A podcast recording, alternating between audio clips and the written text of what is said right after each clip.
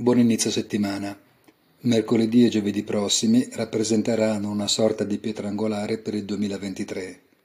Fed e BCE dovranno decidere se cedere alle richieste di un mercato che domanda un armistizio monetario o tener fede al dovere di un mandato che consente loro di utilizzare tassi e moneta come uniche armi per mantenere la stabilità dei prezzi.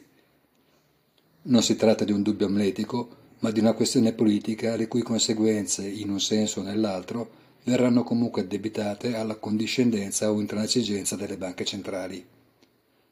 Una buona giornata e come sempre appuntamento sul sito easy-finance.it.